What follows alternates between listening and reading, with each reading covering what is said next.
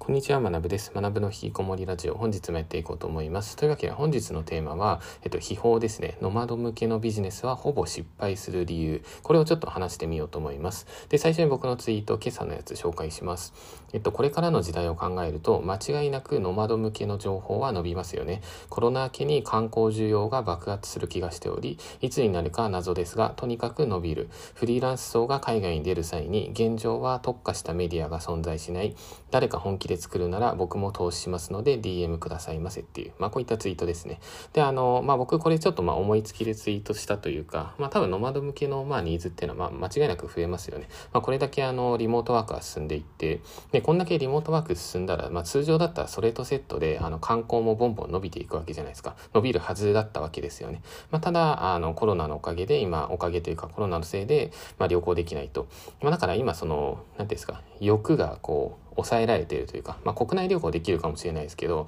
あの、本当は多分海外出たい人も多いと思うんですよね。まあ、そのあたりの、えっと、情報ニーズっていうのは、まあ、これから高まるなと。まあ、そんな感じですね。で、それで、あの、僕自身もノマド歴長いので、まあ、こういったなんかサービスとか、まあ、何か立ち上げるんだったら、あの、僕自身もまあ、投資とかしていきたいなとか、まあ、僕もそれに、あの、立ち上げあの、関わっていくみたいな、まあ、全然ありだなと思うんですね。で、ありだなと思いつつ、まあ、このツイートした後に、まあ、ちょっと調べてみました。あの、現状のそのノマドマーケットと、あとそこの収益性ですね。で、あの、この収益性だったりっていうのを調べた結果、まあ、多分基本的にノマドビジネスは、まあ、現状そのままスタートしても多分ほぼほぼ失敗するなっていう風な、あの、僕の結論になったんですね。まあ、だからすごいいいビジネスプランを提案された僕は全然投資するんですけど、あの、まあ、シンプルにメディア作りますみたいな、なんか、ワードプレスでサイト作りますみたいな。まあこれまあ多分ほぼ失敗するので、まあそのあたりの理由っていうのをちょっと順を追って話していこうと思います。で、あの今回の放送を聞くことでですね、あのビジネスの収益性っていうのを考えれるようになります。で、ビジネスの収益性ってすごい重要で、あのここの道突き進んでいったら、まあ将来的に稼げるかどうかっていう、まあそこの判断っていうのを、えっと動き出す前にできるんですね。だから僕自身は、えっとノマド向けの、まあ例えばビジネスをするってなった時に、あの今から話す内容っていうのを、まあざっくりさっき、まあ20分、30分ぐらい考えて、まあ、失敗するっていう結論を出したので、まあ、あの動かなくて済んだわけですね。でもこれ気づかずに突き進んでしまうと、まあ、稼げないのに消耗するじゃないですか。だからそのあたりっていう感じですね。というわけで、じゃあ、えっと、早速話を進めていくと、えっと、まずじゃあ、ノマド向けの、えっと、ビジネスってなった時に、じゃあ、世界的に一番、まあ、その分野で稼いでるサービスとかですね、それはどこかなと思った時に、まあ、僕は多分、えっと、ノマドリストっていうサイトだと思うんですね。で、僕自身、このノマドリストを作ってる、その、ファウンダーの方がすごい好きで、あの、ピーター・レベルズさんっていう、まあ、外国人の方、で、オランダ出身の方だと思うんですけど、あの、その方っていうのが、これすごい面白くて、あの、皆さんぜひノマドリストスト、まあ、英語でノマドリストっていうふうにあの調べると出てくるんですけど、このサイトってあのオープンスタートアップって言われていて、で、オープンスタートアップって何かっていうと、あの売上オープンにされてるんですね。で、これ結構ビビりますよね。だから、えっと、あの URL で言うと、まあ、一応その台本とかにも貼ってあるんですけど、えっと、ノマドリスト .com スラッシュオープン。まあ、これで調べると、あの、このノマドリストの収益性とか、あの、例えばその売上のデータ、全部見れるんですよ。で、このピーター・レベルズさんって他に、えっと、リモートワーク OK っていうリモートワーカー向けの、えっと、求人サイトとかも作ってるんですけど、まあ、これもオープンスタートアップっていう感じで、リモートワーク OK っていうその求人サイト、まあ、月1000万ぐらい稼いでるんですけど、まあ、そのデータが全て無料で、もう全部数値公開されてるんですね。で、ビビりますよね。で、僕なんかそういうの見たりして、わ、面白いな、みたいな、わ、めっちゃ稼いでるな、みたいな。まあ、そういうのを見てるんですけど、まあ、それはさておき、じゃあ、ノマドリストどれぐらい稼いでるかっていうと、これ結論として、えっと、年間で、えっと、3600万円ぐらいですね。日本円で3600万円万円ぐらい。まあ、だから月間にすると300万円ですね。まあ、だからこれ聞いて皆さんどう思いますかね。年間3600万かなみたいな。なんか、うわ、3000万も稼げるのみたいな。すごいって思うかもしれないじゃないですか。でもよく考えてみてください。なんでかっていうと、ピーター・レベルさん、英語、外国人ですよね。だだから、えっと、世界のマーケットで月300万円。で、世界のマーケットで月300万円ぐらいってことは、じゃあ日本のマーケットにそれを落とし込んでいったらどうなるかっていうと、まあ、例えばじゃあざっくり10分の1だったとしたら、まあ、月30万ですよね。だから、ノマドリストみたいな、そういういわゆるそのノマド向けのメディアサイト、まあ、これを作ったとしても、まあ、月間の収益って日本、日本限定でやったら多分月30万ぐらいなんですよ。まあ、これってまあ、どう思います？皆さん。あ、月30万いいなって思うかもしれないですですけど、まあ多分ほぼほぼ失敗すると思います。なんでかっていうと、天井が月30万円ってことは、まあ天井まで普通いけないわけですね。で、半分までいけたらまあラッキーぐらいと思った方がいいと思うんですけど、まあそしたらまあ天井30万だったらその半分15万じゃないですか。だから15万、もし一人でやるんだったら、まあギリギリ、まあなんか生計立つかもしれないですけど、まあ2、3人で始めた時点でもう完全失敗ですよね。まあこんな感じで、あの世界のその、まあ最先端というか一番トップのサービスを調べて、そこの売り上げだったりっていうのを調べることによって、まあそれを日本で行った際にうまくいくのか失敗するのか、まあこれが事前にわかるっていう、まあそんな感じですね。で、えっと、さらにちょっと話を進めていこうと思うんですけど、えっと、すいません。ちょっと中途半端になりそうなんで、一旦ちょっとチャプター区切ります。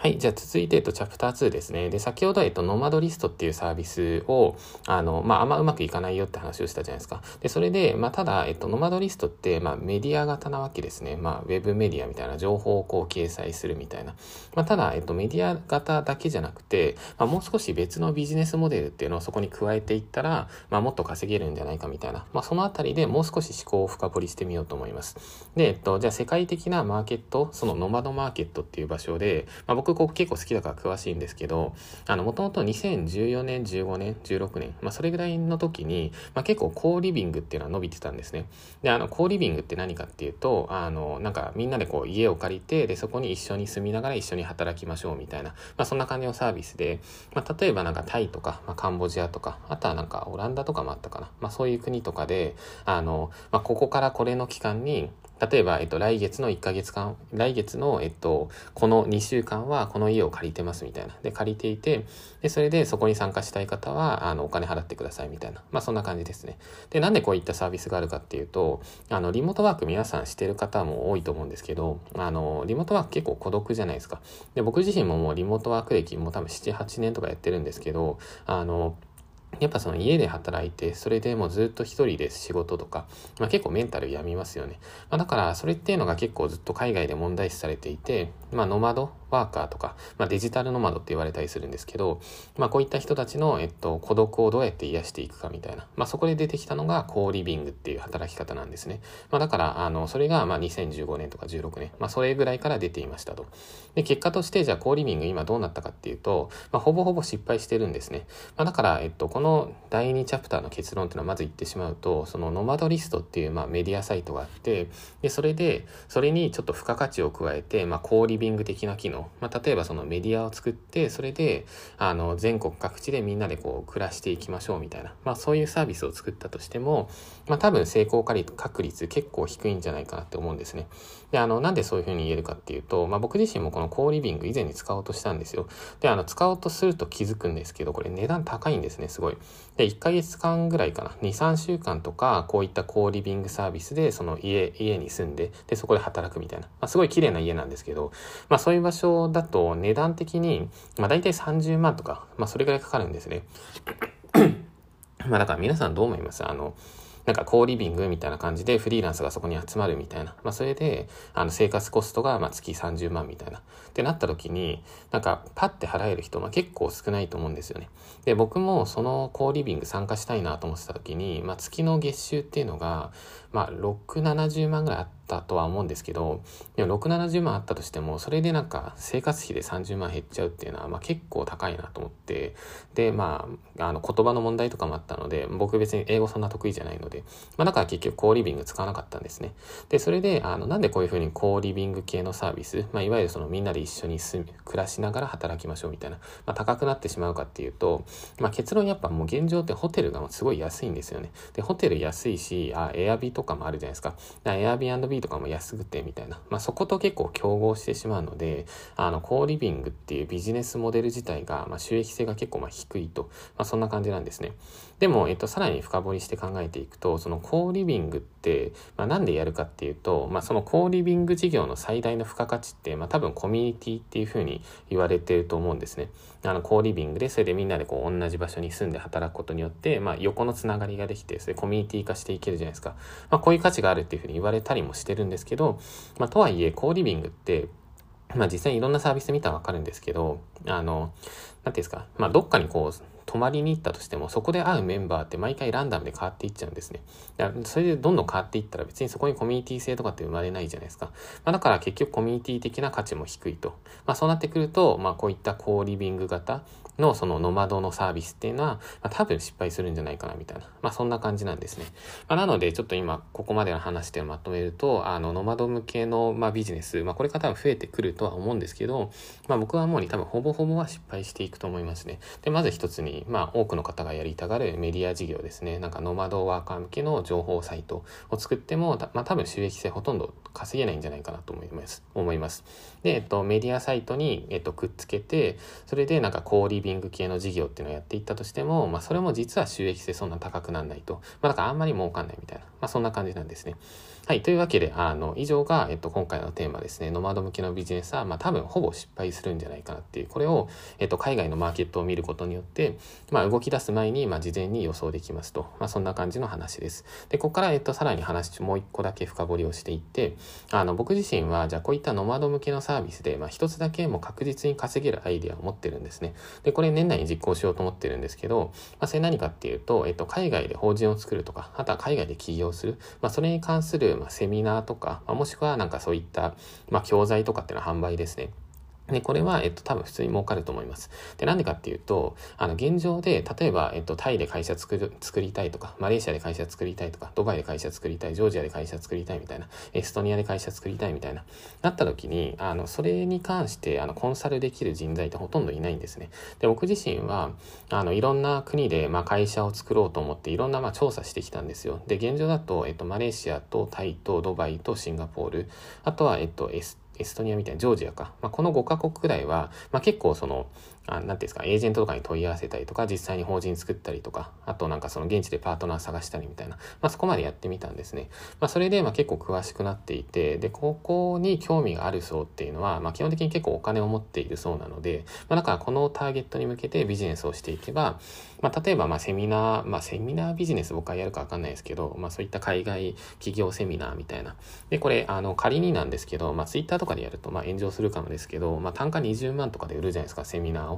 で、セミナー単価20万円とかって、まあ、経営者向けとかだったら、まあ、全然普通に売れると思うんですね。で、20万円のセミナーっていうのは毎月30名に売っていったら、それで、まあ、月600万円の売り上げと。で、月600万円の売り上げっていうのは、それ毎月やっていけば、まあ、年間7000万円ぐらい稼げると。まあ、こんな感じで、あの、まあ、ノマドっていうふうに広げてしまうと、まあ、実はその収益性って下がっていくんですけど、まあ、もっと本当に収益の高い場所に特化をしていくと、まあ、セミナービジネスだけで、まあ、多分年間、まあ、7000万、まあ、もっといったら多分1億ぐらいっていうのは目指せんじゃないかなみたいな。まあ、ここはかなり現実味があるんじゃないかなっていう感じです。はい。というわけで、えっと、今回の話以上ですね。で、最後に、えっと、一番伝えたかったことをまとめます。えっと、僕が今回伝えたかったことは、えっと、ビジネスの、えっと、収益性を考える手順ですね。まあ、だか何かを始めたいってなった時に、やっぱその調査した方がいいんですよ。で、調査して、で、それで、あの、この先の道にその富が眠っているのかみたいな、本当に稼げるのかどうかみたいな、まあ、それを考える手順ですね。で、これを、えっと、3つに分解できるんですね。で、手順の1っていうのが、まずはその業界のトッププレイヤーっていうのを探していきましょう。で、手順の2っていうのが、そのトッププレイヤーの売り上げっていうのを考えてみるんですね。で、手順の3っていうのが、そのトッププレイヤーの売り上げが、まあ、月数千万ぐらい、まあ、それぐらいあれあの、それぐらいあれば、まあ多分ギリいけるっていう、まあそんな感じだと思います。まあだから例えばなんか、あの何かそのコンサル系のビジネスをしたいってなった時にそこのトッププレイヤーを探して、で、その人、まあ日本人だったとして、その日本での国内での売り上げですね。で、その人が、まあ数千万稼いでるんだったら、まあだったらそこを狙っていっても、あの自分は市場のその何パーセントぐらい取れそうかみたいな、まあそんな感じの計算ができるわけですね。で、そのトッププレイヤーがなんか月、なんか100万、200万ぐらいしか稼いでませんみたいな、まあそういった業態っていうのは、まあ別にあの、そこ頑張ってもいいんですけど、まあ多分そこをめちゃくちゃコミットしても、基本的にそんな収益は伸びていかないので、あの、まあ、小さいマーケットを攻めるなって言ってるわけじゃないんですけど、小さいマーケットをもし攻めていくんだったら、だったら絶対に一人でやんないといけないですね。まあ、だからそこの判断ですね。だから、えっと、ノマド向けの情報サイトみたいなのを作るってなった時に、まあ、現状多分収益性かなり低いっていうふうに判断できるんですよ。で、ここに対して、じゃあみんな一緒にやろうぜ、みたいな、なんか5人ぐらいのチームとかを作ったら、まあ、ほぼ確実に稼げません、みたいな、まあ、そんな感じのお話です。はい、というわけで、えっと、今回以上となります。えっと、今回は、えっと、テーマとして、ノマド向けビジネスはほぼ失敗する理由ですね。これを話してみました。はい。というわけで、えっと、今回以上です。で、僕はこれから、えっと、ちょっと今お腹がすごい空いているので、ランチを食べて、で、その後に午後は、えっと、まあ、プログラミングですね。プログラミングっていうか、最近ちょっと、ワードプレステーマを改めて作っているので、もともとその外注して作ろうと思ってたんですけど、なんか途中から自分で作りたくなっちゃったんで、あの、自分でこう、ゴリゴリ作って、で、できれば、えっと、今週中にはリリースしたいかなっていうふうに思っています。まあ、結構その、早く使いたいですみたいな声いただいているので、ちょっと待たせてしままってすごい申し訳ないんですけど、あの、頑張ってコツコツ作っていこうと思います。というわけで、えっと、本日もお疲れ様です。皆さんも引き続きコツコツやっていきましょう。それではさよなら。